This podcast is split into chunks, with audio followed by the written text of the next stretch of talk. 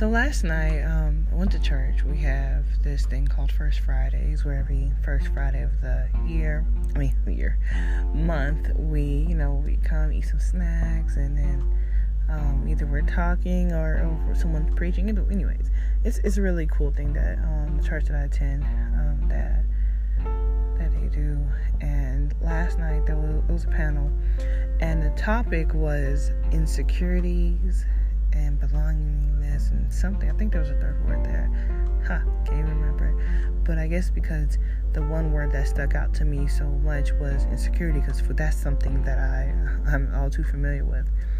Well, growing up, I've always had um, I've I've dealt with insecurity issues for a long time, and huh, I, I can say I'm still in a way dealing with it you know, I mean, I'm not where I was in high school. I'm not where I was 10 years ago, but you know, it's I'm growing because you know it's a process. You, it's like you don't, you don't, you're not like insecure, and then one day you just wake up and say, you know what, I'm not gonna be insecure anymore, and boom, it's just gone. Well, maybe if that worked, it could, it could probably work for other people, but it doesn't, it doesn't work for me like that, you know. So I mean, I remember growing up thinking I was like literally the ugly duckling. Like I remember for the longest, I just would not look in the mirror because I just thought I was just all wrong. And then um, I went to this retreat years ago. I think I was like 21, 20, 22, early 20s um, retreat periodically. And um, I I heard one of my um, actually uh, now uh, uh, how you say this um, a college mate of mine, also a really awesome preacher and a pastor, uh, uh, Jason Warwick. He was preaching, and then um, he said something about saying things out loud for you to hear it, because somehow it does a connection from your ears, like for you to sing something out your mouth and for your ears to hear it and does something to your brain, like some type of connection. So I remember I just had to literally tell myself for a while, You're beautiful. And it felt so, so weird. oh my gosh, it felt so weird. And I remember it took literally almost about a year. It took about a year before one day I actually looked into the mirror and I was like, man, I actually have nice lips. And then, like, I like the way my eyes are shaped. And it's just like, little by little, I started looking at the things that were beautiful of me. Because I used to compare myself to my peers, you know. Because I was um, always tall and bigger than the average woman or my friends. So I used to get teased, you know, called Jolly Green Giant, Triple H, all these names. And I just took that in, I took that in, I took that in. And, you know, carrying all these other people. And it, it could even be other people's insecurities, you know, and they're deciding to tease me, but I'm taking it in and um, attaching it to me, you know. And it just, it was, it was, I wasn't really in the greatest space um, by the time I was in my early 20s. So, um, you know, listening to that, uh, going to that, that, that retreat and listening to um, these speakers, you know, it really did change my life. But I just remember, you know, telling yourself that you're beautiful and I still tell myself that to the to today. And I remember I used to say, people be like, Marlon, how you doing? I'm doing good. I'm fine as always. And people like, oh my gosh, Marlon, you're so conceited. And to be honest, that was that I was I was really conceited. It's because I had to say it. I had to say it every single day. I had to say it all the time because I needed to believe it. And um, I it got to a point where I actually started believing it. And now just I don't look at I don't look at I mean I'm I, I still have some some insecurities here and there but like ah uh, this mommy pooch I got you know. But you know I I don't sit there and, and wallow in my sadness. Um, I can be insecure about my my weight I am. But I'm going to the gym you know, I'm going towards fixing everything that I have issues with and accepting of things like my height that God just thought that all the beauty he had, he just had to put it in a five nine female woman. You know, I had to be I just looked better tall.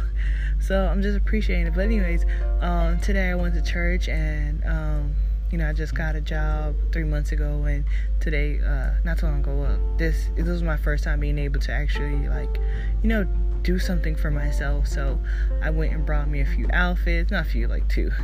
Um, got my nails done, uh, got my feet done, and got my eyebrows done, and um, went to church and everyone was like, "Dang, Marlene, you look nice." Oh, and I, have been talking about this whole entire week, and I was just like, "Yeah, I'm gonna look nice this Saturday. I'm gonna be looking like somebody's wife."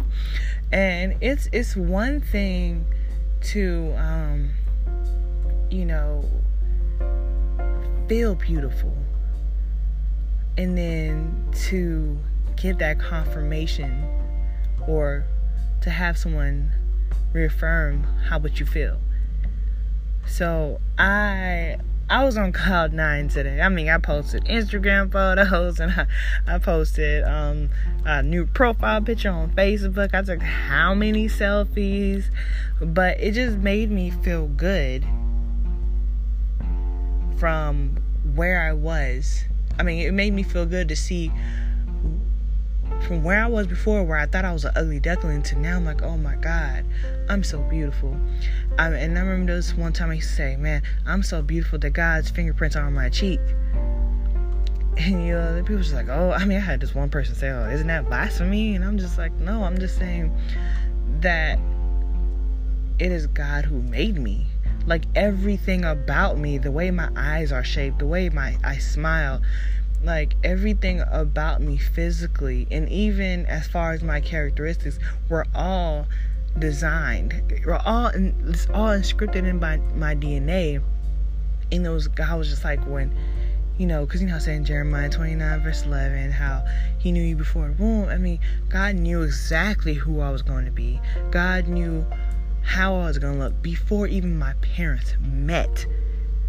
So I had to be this tall. I had to be this uh, burnt caramel. I had to be this way, and it made it makes me appreciate myself. It makes me appreciate God, and um, to well, yeah, I appreciate God, but appreciate myself, uh, and understand that you know, man, God, everywhere I am is just the way I'm supposed to be.